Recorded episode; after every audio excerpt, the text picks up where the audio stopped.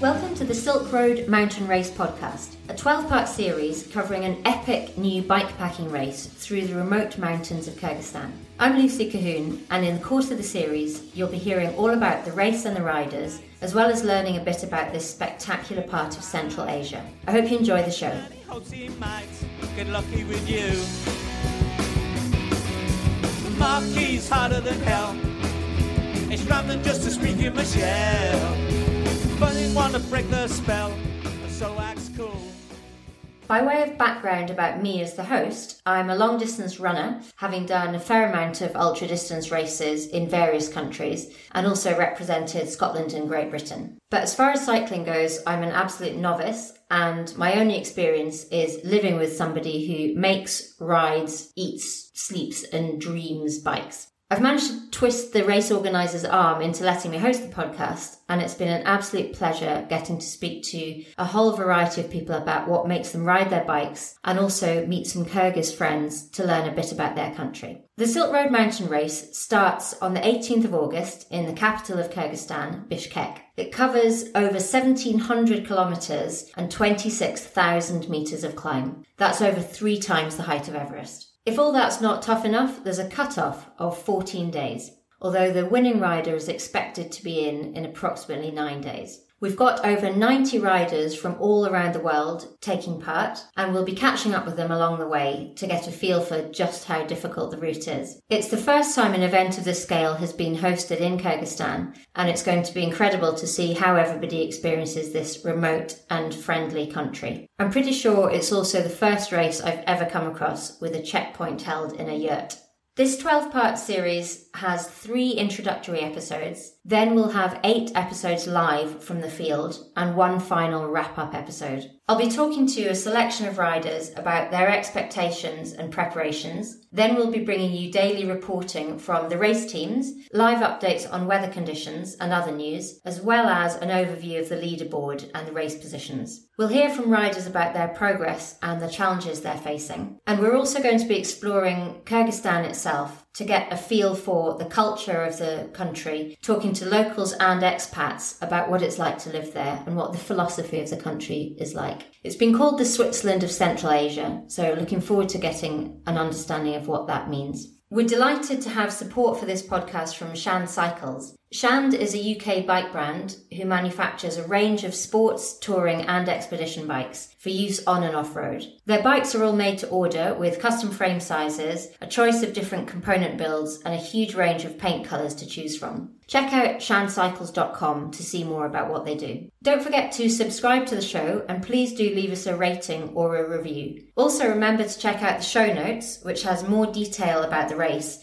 including the route profile, the maps, and also a race tracker. In this first episode, I'll be talking to Nelson Trees. Nelson is the race director and himself a very experienced bike packer, having done routes such as the Transcontinental and a more extreme commute home from work, starting in Shanghai and finishing in Paris. In this interview, we'll talk about how Nelson came up with his crazy idea for the Silk Road mountain race, what it's all about, what kind of thing the riders can expect, and some input into how to prepare for such an adventure. We'll also learn about his philosophy behind the race. So without further ado, it's over to Nelson. Right, so first up, I'm joined by Nelson Trees, who's the reason that the podcast exists and the reason that uh, everybody's getting ready to cycle around Kyrgyzstan. Uh, Nelson, you're the race director and uh, expert in all things cycling Kyrgyzstan. I'm not sure about that, but yeah.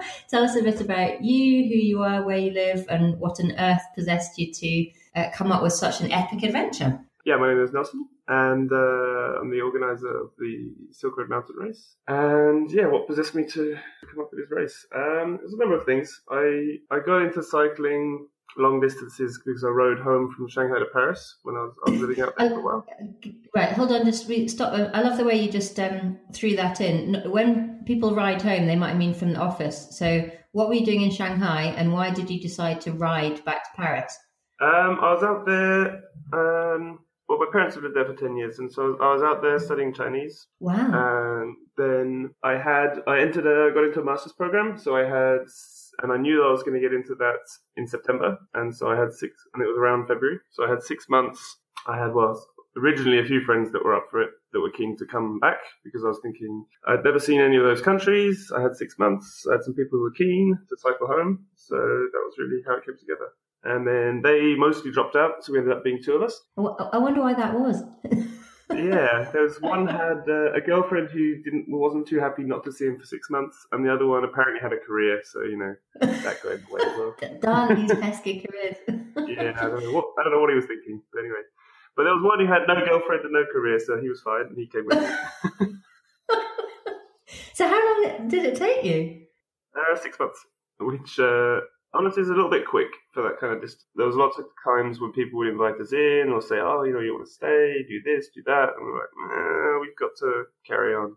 So you're a glutton for punishment. So you did that, and that was what year? Sorry. That was 2013. Uh, why why Kyrgyzstan then? Of all the places that you travelled through, did that have the most impression on you, or did you find that that was just a natural kind of cycling playground? What why that in particular? Yeah, so I didn't actually went we were there. We didn't spend that long in, in Kyrgyzstan, but just just riding through and the the little you can see from the main roads. I mean the the scenery, the mountains. I mean I've always always definitely been more of a mountain person than anything else, and so that backdrop was just I knew I, I knew I wanted to come back. So at that point, I hadn't done any of this long distance racing or anything, so I had no I had no idea, you know, no particular idea of when or how. And then there was the people. I mean, even you know, we were there for a little over a little over a week, but we were invited in all the time. People were, were you know, offering us a place to stay and, and talking to us, and you know, super interested and really friendly. So, and then in terms of organising the race itself, you've obviously uh, done extensive uh, and sort of minute, detailed recce's of it. So, how many times now have you been back, and how long have you spent there? Um, so I've been back twice now, last summer. And so there's one main trip. I was there for about a month and a half. So then I was by myself and I was riding the route, all of the route and other sections of route that are not in the route now. There's quite a bit of. I think I rode about I don't know two and a half thousand kilometers for for the what ended up being about thousand seven hundred k. And so there were there were a few dead ends and some uh, very interesting experiences, some very very wild places that I went to that um, will not be in the race. Probably for good reason. It looks hard enough anyway. Yeah, I think I think we well the aim is to make it tough but doable for the average well prepared fit cyclist. For, for the average nutter that wants to cycle 1700 kilometers. Yeah, for that kind of average nutter, it should be like you know a challenge but doable. Nothing to take lightly, but but yeah, that's that's the aim. So I'm not sure. You know, we'll see for the first edition a sort of estimate, and then we'll see how how we adjust it in uh, in future races. Mm-hmm. And that's quite a balance with endurance sport, in particular, perhaps, is, is how to make it tough enough that it appeals to people and is not just another race, but then not to make it so hard that you only have one person complete. Yeah, it won't be quite like that. I think, uh, yeah, there should be more than one finisher.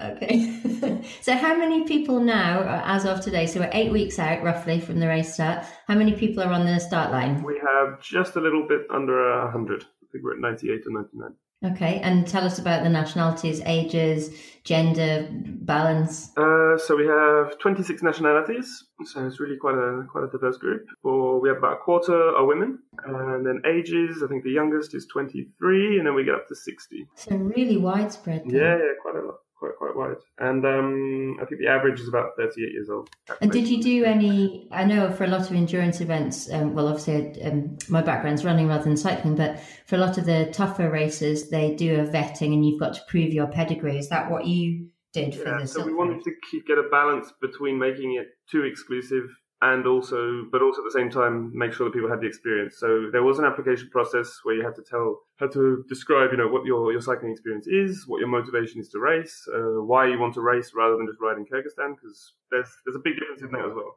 And so based on those answers, then we decided whether or not the person had enough experience. And then there was the, the application process was a mix of choosing people that were well there was there was a question of of, of their background, of their, their nationality, their gender.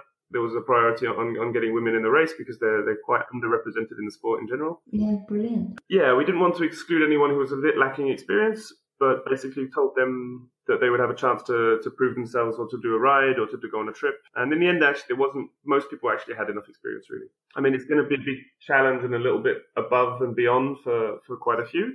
But they're not they're not going into this, you know, this is not their first race, this is not their first big ride. And they'll certainly be fitter by the end. Oh, definitely, they'll, they'll ride to fitness. I did that in the Highland Trail and it wasn't too bad. Oh, did you? Right. So tell us about yeah. So I, I'm going to come back to ask you more about the race, but tell us a bit then about your your epic because yeah. So you've just finished Highland Trail. Was that that's 550 miles? Is it? Yeah, 550 miles. My goodness. So is that uh, that a sort of sh- short walk in the park for you compared with um, Shanghai to Paris then? Well, it's not definitely not a walk in the park. The Highland Trail. It's uh, it's a tough race for the number of kilometers. It's it's probably tough. Well, it depends. I mean, it's it's not at high altitude. It's not as remote. It's definitely wild, and um, but compared to the Silk Road race, Silk Road Mountain race, the big difference is there's a lot more hike-a-bike, a lot more pushing and carrying, and uh, different kind of fitness, presumably, like upper body to, to be carrying a heavy laden bike. yeah. So yeah, I wasn't I wasn't that used to that coming from mainly road riding, and I hadn't done a huge amount of pushing. Right. Okay. And you've done. Am I right in saying that you've done transcontinental twice? Uh, three times, but I didn't finish the first time. But the last two times, yeah. Right. So how would you say something like that? I mean, that's that's an established, uh, well-known endurance ride. How would that compare with the Silk Road?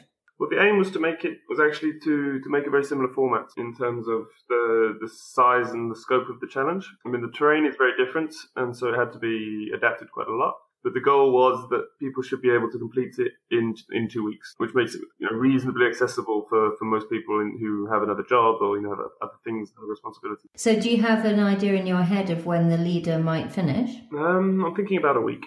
A week. My goodness. Wow. And tell us about so um, the cutoff again with endurance thing. It's always um, it's quite delicate, isn't it? Because some people feel that there shouldn't be any cutoffs and they should be allowed to finish their adventure. But then if you've got um, security and trackers and marshals and things, it's there are practical reasons why there ought to be. So tell us a bit about how you have set the cutoffs and whether if people miss it, they they are still seen as completing.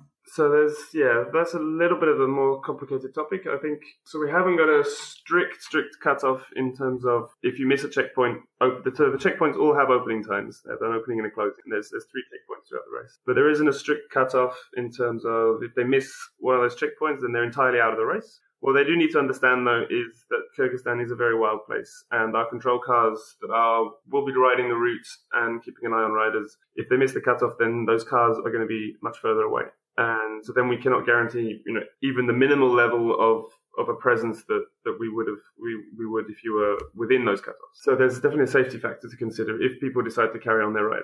The other thing is if they, so if they do miss the cutoff, then they can't have a spot in the final general classification. So you wouldn't have, you know, if they come 82nd or third or fourth, well, it wouldn't be, it would be in, within the cutoff if they were third, but anyway. Um, so they wouldn't get finishing spots, but they can still have a completion. They'll have a recorded finishing time and you would have, you know, you finish the SRMR. So there's a little distinction. And, but the main thing is, is safety. I mean, people need to think very carefully if they want to carry on because the, the, the infrastructure of the race is not there anymore. And in terms of then um, safety from a um, physical point of view, uh, um, given how remote it is, how did you set about uh, a balance of still making it feel an unsupported adventure and putting in a level of uh, oversight, and particularly in terms of, say, medics? Uh, yeah, so this is something that is complicated in Kyrgyzstan, and there, there's still an ongoing discussion with the government about about um, more things we can do. But essentially, as long as people are racing, then they are entirely on their own, is entirely unsupported. Only really providing information to people to to on where resupply is, on where on where those kinds of things are. But yeah, if somebody does get into trouble, then they do have there is an SOS function on all the on all the GPS trackers, and then we will coordinate the best response possible. But in the context of Kyrgyzstan, where people, riders need to understand that you know help will take a long time to get there. So it's a lot more a lot more self reliant than some endurance races where uh, the checkpoints have medics who assess whether you're fit to carry on. So that that judgment very much sits with the rider. Yeah, there won't be uh, there won't be medics at the, at the checkpoints.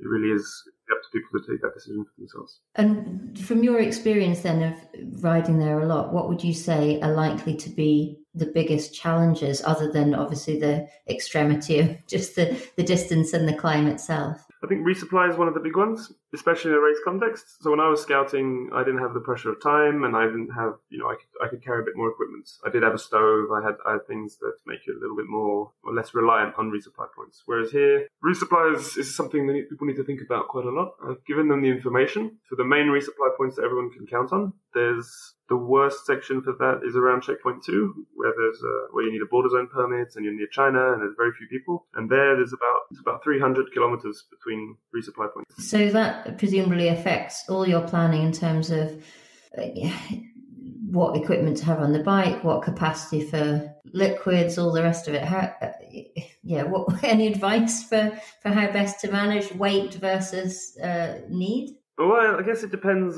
what your aims are in the race. I think if I were all out racing, I probably wouldn't bring a stove, but I would also be ready to not be amazingly enjoying myself when it comes to what I can eat during the race.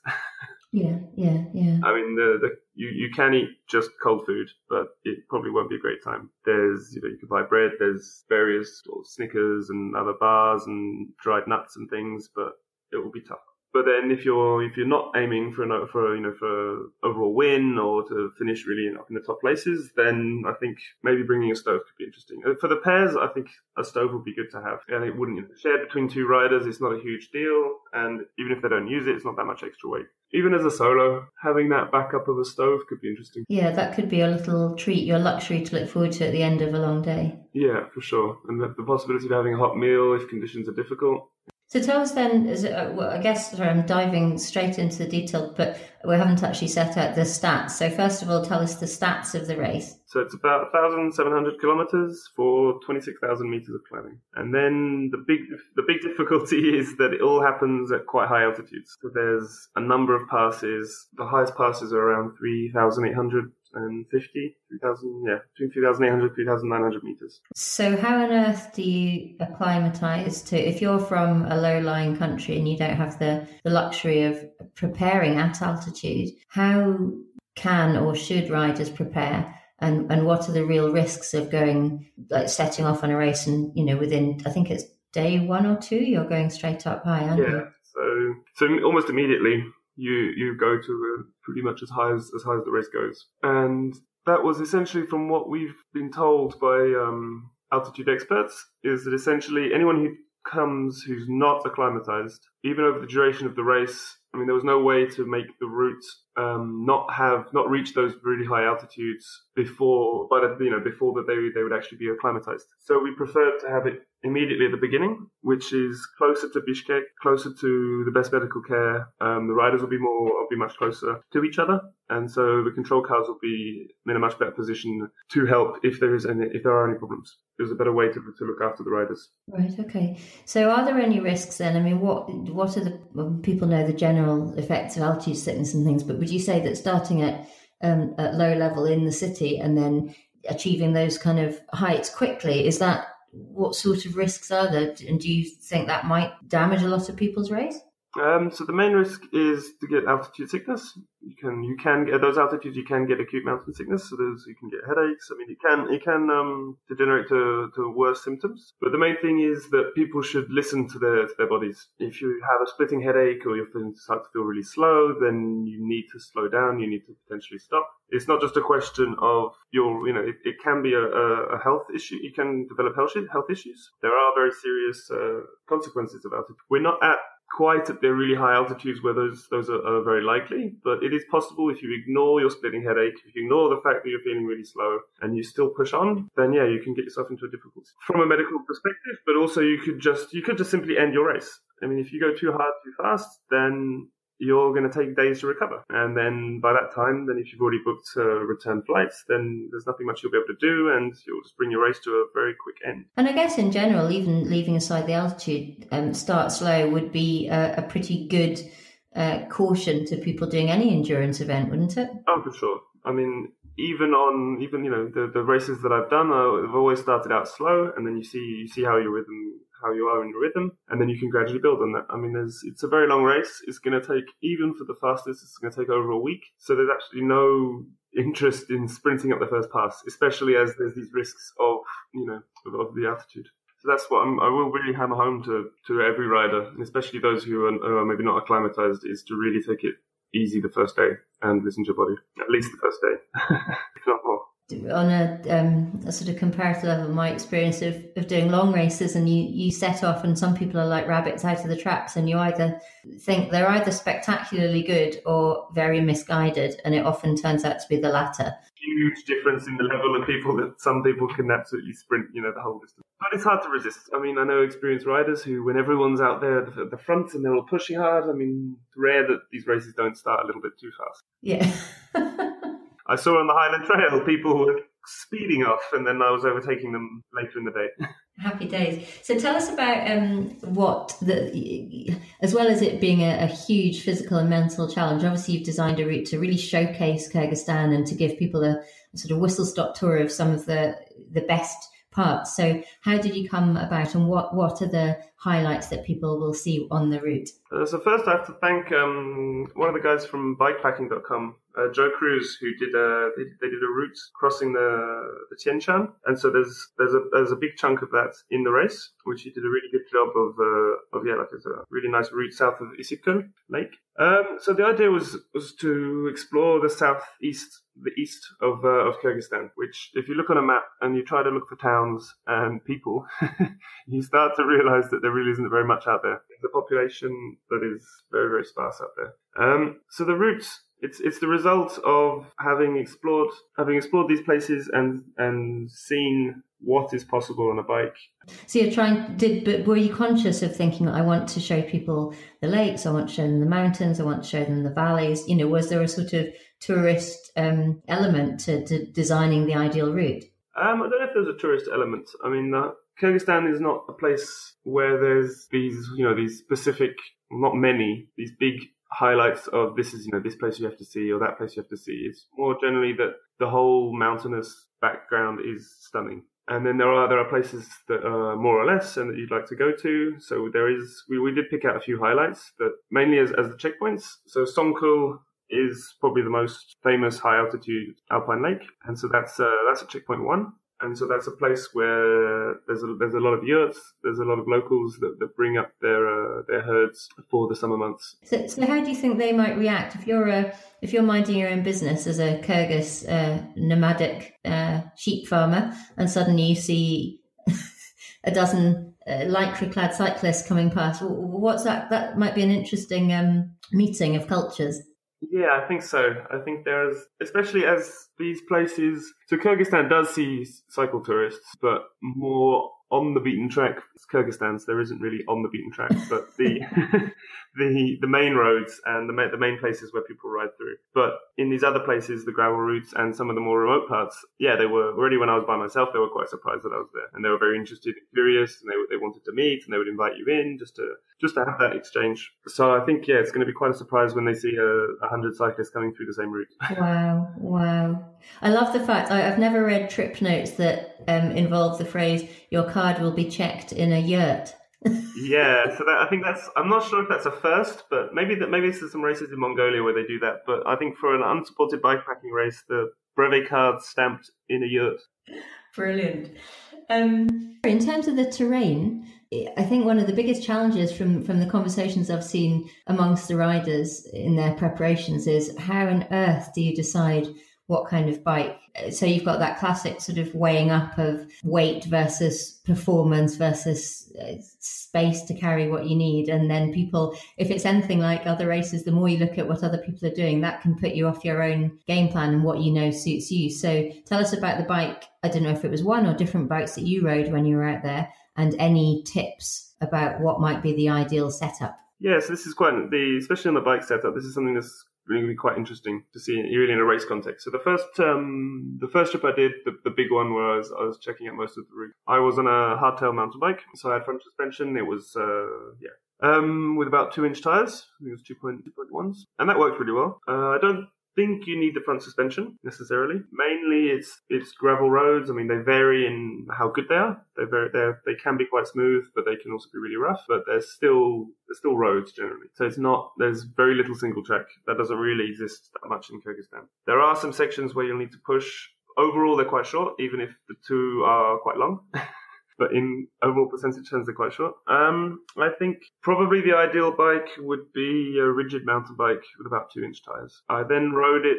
The second trip I did, I rode on a cyclocross with 35C cyclocross tires, and that was okay. I mean, I, I could ride. It wasn't that I had to, to walk or anything, but um, in terms of vibrations and the impacts transferred to your body, it will be a lot tougher.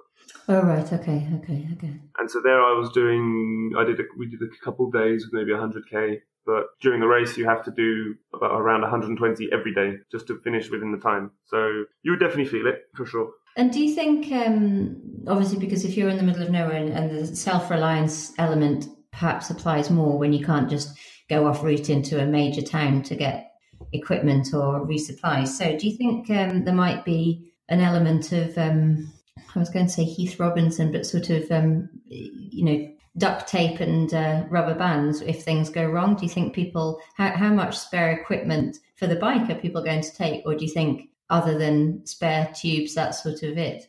Um, I think definitely people should have zip ties, duct tape, um, probably a little sewing kit if in case they get a really bad uh, sidewall rip. They can't boot or they can't just uh, patch if they're or plug if they're running tubeless. Um, any major breaks though, if you break a wheel or you I don't know, you know something serious, you crack a frame. I mean that unless you can zip tie it. it's, it's pretty much game over. I mean, the only bike shops you may be able to find something in Naryn and something in Karakol is a bit more off route. Well, it could be, it depends where you are on the route, but Karakol could be another option, but those places, it's very basic. So perhaps if it's a steel frame or a steel fork, then yeah, you could possibly find someone to, to weld it up, not in Bishkek. But anyway, all the decent bike shops with sort of Western equipment are, are in Bishkek. So unless you break something right at the beginning or right at the end, then, then yeah, I mean, it's. So the advice is don't break anything. Advice is ride conservatively don't smash your bike.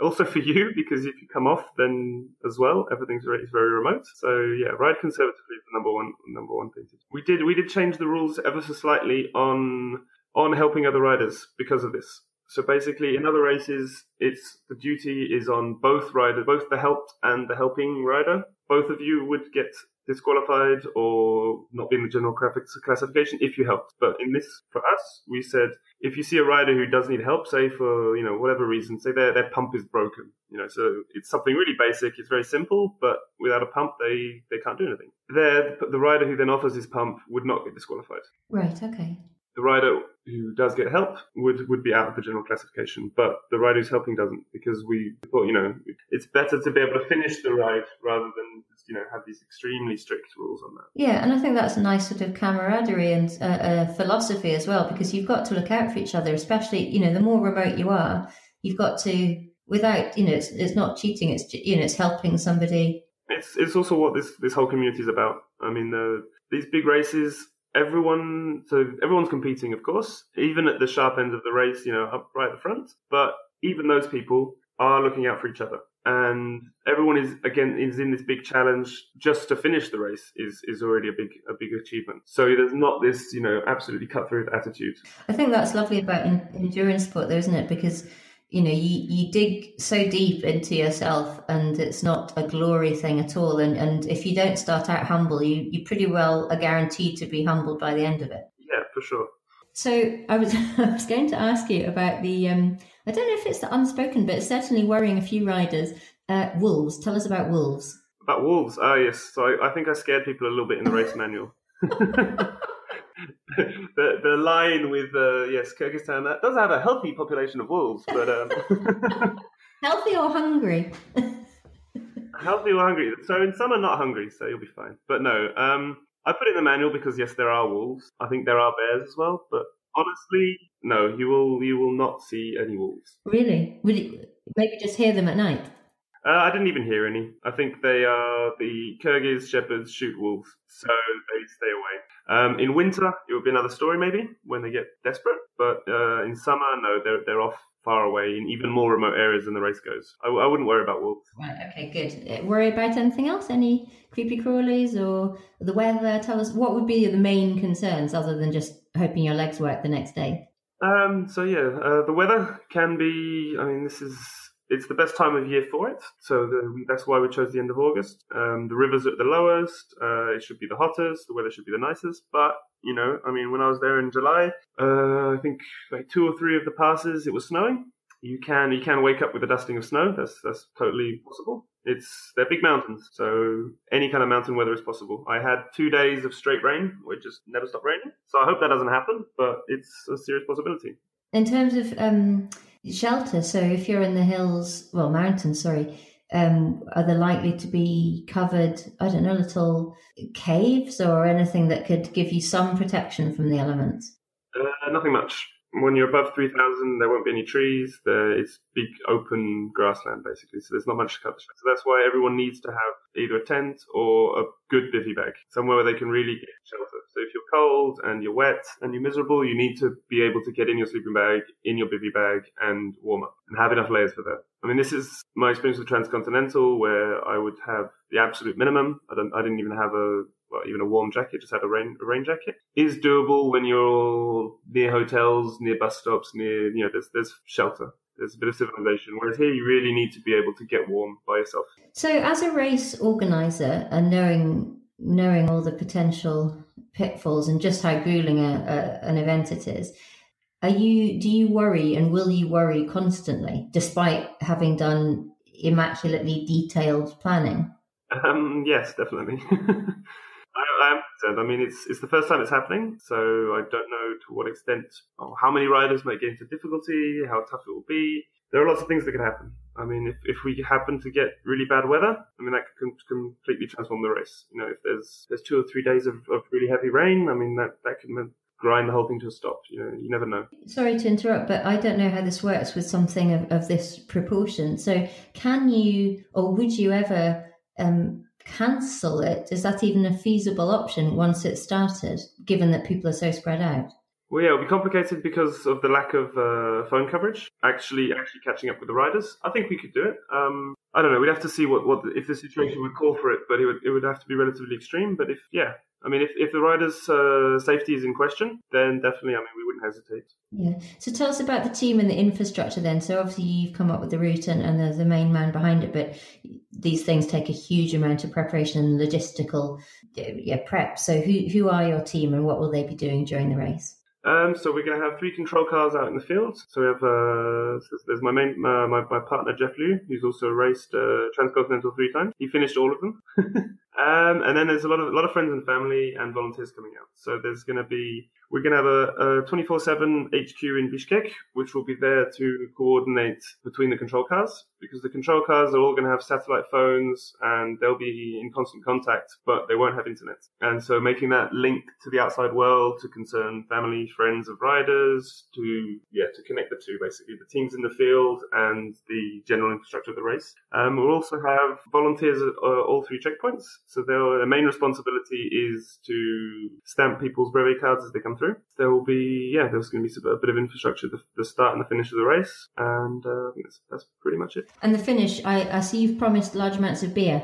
so we promised large amounts of beer. There will be beer available. We we checked because uh, the owner this is a, this is an Islamic country, and we've checked with the with the guest house owner, the, the main guest house we're going to be with, but um, there's no problem. So he said there's no no hard alcohol allowed, but uh, beer will be fine. But I don't think anyone is. I've been to these after parties of these kinds of races before, and it's not the most wild of parties. I was, yeah, I was just imagining that. Usually, it's just sort of uh, strewn with bodies in various states of uh, decomposition, isn't it? it seems to last until about one a.m. max, and then people have had two beers or three beers, and they're, they're already out of it. so yeah, his concern of hard alcohol, I think, is is not. Yes, just sleep, sleep, and calorie refuel. It'll be. It's more about you know telling the stories of the road and what's happened to you and what ridiculous situations you got into and, and how you survived this storm or that storm or. But presumably something like that. I mean, I, I the word endurance is is funny, isn't it? Because it covers so much and I feel a real fraud now. I mean, you know, I've only ever done sort of long in inverted commas rides for uh, sorry, runs for like 17 hours, which is absolutely nothing. That's, you know, you're still back in time for in time for bed. Um, so I can't really begin to get my head around something of this magnitude. But presumably, sorry, what, what you've gone through in terms of you know, weeks, possibly two weeks of riding and the sort of solitude and the challenges and the huge highs and lows, it must take a very long time to process and to remember and to relive, you know, probably weeks and months after you get home. Yeah, there can be a real a real down after this kind of event because you're really part of something special and it's, it's such a huge challenge and it has such a big impact on you even if you're not it's not conscious maybe on, at the time. But definitely i mean for just the recovery takes a long time and then on a mental mental side i mean it's it's tough. You need to be able to to readjust to normal life after. And and um, in terms of the prizes there aren't any. So for some people um, you know, obviously it, it, not this because that's not the motivation, but um, is that quite strange for some people if they want to really work themselves hard and have a podium finish or a medal or the glory? So why did you decide not to award prizes? It's it's that it's a it's fundamentally it's that it's it's a gentleman's race. You do it for the experience. You do it for the, the the pride, the achievement, rather than for any kind of monetary gain. I mean, this is is pretty central to the whole. It's very much a grassroots community where people just have the, they just all they need, need is a challenge and a few people to have the same idea to make a race to see you know see what people are capable of. And I think that's it's, it's much more about that. And yeah, the the, the podium's important. You, you know the the people that absolutely surpass themselves and do these incredible things. But for me, the person who inspired this a lot for for Mike Hall, who was the organizer of the Transcontinental, and he had a, a, very big impact on me and on and on doing this race, organizing this race. He was actually maybe even more interested in the mid pack, in the guys at the back, in the people who are surpassing themselves at their own level. So they may not be the fastest, but in many cases they've actually suffered more. They may even have pushed themselves harder for their level than the guys who win it. And for me, it's that's the main thing about these events is that of the, all the hundred people that take part, it will have an impact on their life, and it will um, it will show them things that you know that they they would never thought they were capable of. And you see it from the people who the volunteers that I'm getting for this race. For example, there was some there was a guy who who had done the transcontinental and wanted to give back to the community because of the impact it's had on his life. And I don't know where he finished, but I I don't think it was it wasn't at the sharp end of the race, but it, it doesn't matter. And will you, when you stand on the start line, will any bit of you wish you were taking part? Oh, definitely. I'm already jealous. You're not going to sneak in a wee ride. No, no, I can't. I, I think there's there's far too much responsibility to be able to ride it myself. Maybe in a future edition, but no. I mean, it's not for nothing that I organised this. I mean, it's it's something that I would really want to do. But unfortunately, I'll, I'll be watching from one of the cars. Good. And so you mentioned future editions. What's the plan? So it is planned to be a yearly event. We'll see how the first one goes, of course. But um, yeah, we should have, have this as a yearly event. We want to update the routes every year to keep it fresh. I think Kyrgyzstan probably is already interesting enough that we will get lots of people interested for future editions. But also to have people who want to come back and that they don't want to do exactly the same thing again. So we have some pretty ambitious plans for where the route wants or want the route to go. So the we'll see how people go and how many people get where at one point, and you know if if it was too hard, too easy, I mean we'll adjust it. But the it's more it's not necessarily distance. I mean I can I can always keep that you know, adjust that so that it's appropriate for the right number of finishers, you know, make it tough enough that it's not, you know, but it's more that the places I want to go are a little bit more, well, more wild. Mm-hmm. Gosh. yeah, yeah, there's some, there's some very, very cool places to go in Kyrgyzstan. So we'll actually be out there, out there scouting that after the race. Oh, right. Oh, so you're staying out afterwards, eh? Yeah, there's places that if they're in the race next year, one will require building a rope bridge. And of course it will. The other one, the other one will have a river crossing. The checkpoint would have to be us crossing riders across a river. Wow. Wow. I love it. This is more extreme by the minute. Yeah, so we'll see the feasibility of all that. But um, yeah, there's there's a I don't know. We'll see. It's that's the only way to make those sections of route possible and not so mad. Well, not not basically to, to keep risks uh, managed. Okay, well, finally, this is uh, my head is spinning with the enormity of what people are about to do, and it's making me feel very lazy. um, just say a little bit about um, the organi- uh, the organisers, the sponsors who've helped you make this happen. Yeah, so we have uh, a few major sponsors. So Pedaled is our title sponsor, and they were been in it from the beginning, basically, when it was just me and the idea of doing a race here. And before I could have anything to show, basically, because I was, I went out to Kyrgyzstan. I said, you know, I want to go out to Kyrgyzstan. I want to spend some time out there, um, scouting the route for a race. I have no idea if it's possible. I need to see if I can find local partners. Uh, is the route even, you know, is it, feasible? What will happen? And so immediately they were, they were on board. And so from the beginning, they they, they helped produce uh, they helped produce the teaser video. There's um, there'll be rider caps, all kinds of things like that. So yes, they they really helped to make it happen. Um, apart from that, then we also have Shand as our main bike sponsor, and uh, it's thanks to Shand that we'll be having this podcast during the race. And they were just a really good fit. I mean, they make they make bikes for these kinds of adventures, and they're, they're really on the same wavelength. Nomads Land, are they one of yours? Nomadland. So Nomadland is our local partner. So they are the they're a, a tour agency that specializes in well they, they do the more classic tours, but they also are interested in bringing people to the wild the wildest places in Kyrgyzstan. So during the planning of the route initially, they were also really, they were really instrumental. They helped a lot to figure out what was possible, what was not possible. We still had many cases where we were just looking at a map and it was, ah, I think someone's been down there. We're not entirely sure. There's, uh, this is the kind of places that this is, that's not actually in the race this year, but, um, that place where they were saying, yeah, we, I haven't personally been down there, but I know that they were losing, um, six wheeled military vehicles down there.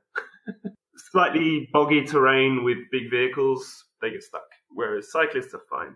And actually, when I went down there, when I went down there, the road was good. It was not a problem at all. That's not what riders will be experiencing though, because I've been down there and ridden the whole route, and so I know what to expect.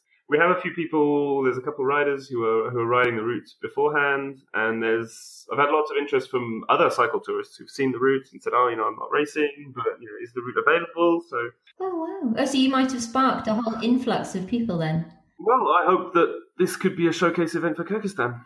You don't necessarily people won't necessarily say, "Oh, I'll sign up for your race next year," but they'll see the pictures, the videos, the you know, and it'll give them that idea and say, "Oh shit, yeah, I could, I could totally go to Kyrgyzstan." Yeah, well, I, I mean, just as somebody who gets to to be there to do the podcast, I think it looks absolutely spectacular. I'm so excited, and I'm not even getting on a bike, but it just looks incredible. The landscapes and the people and the nomad games, and what an amazing country. Oh, it's an amazing place. And and they're really making an effort to open it up to other countries. So we have we've had good support from the uh, our local contact with the, with the government is the Ministry of Tourism, and so they're they're supporting us in making this race happen as well. Which they've understood that this really is the possibility of getting people interested in their country, and I think it will have an impact. Fantastic. Well, listen, thank you so much. That's uh, mind-bogglingly mad. I think would be the way to sum that up. Um, it's going to be an amazing adventure, and yeah, thank you so much. Um, I'm looking forward to getting started. Yeah, me too. Going to be out there very soon.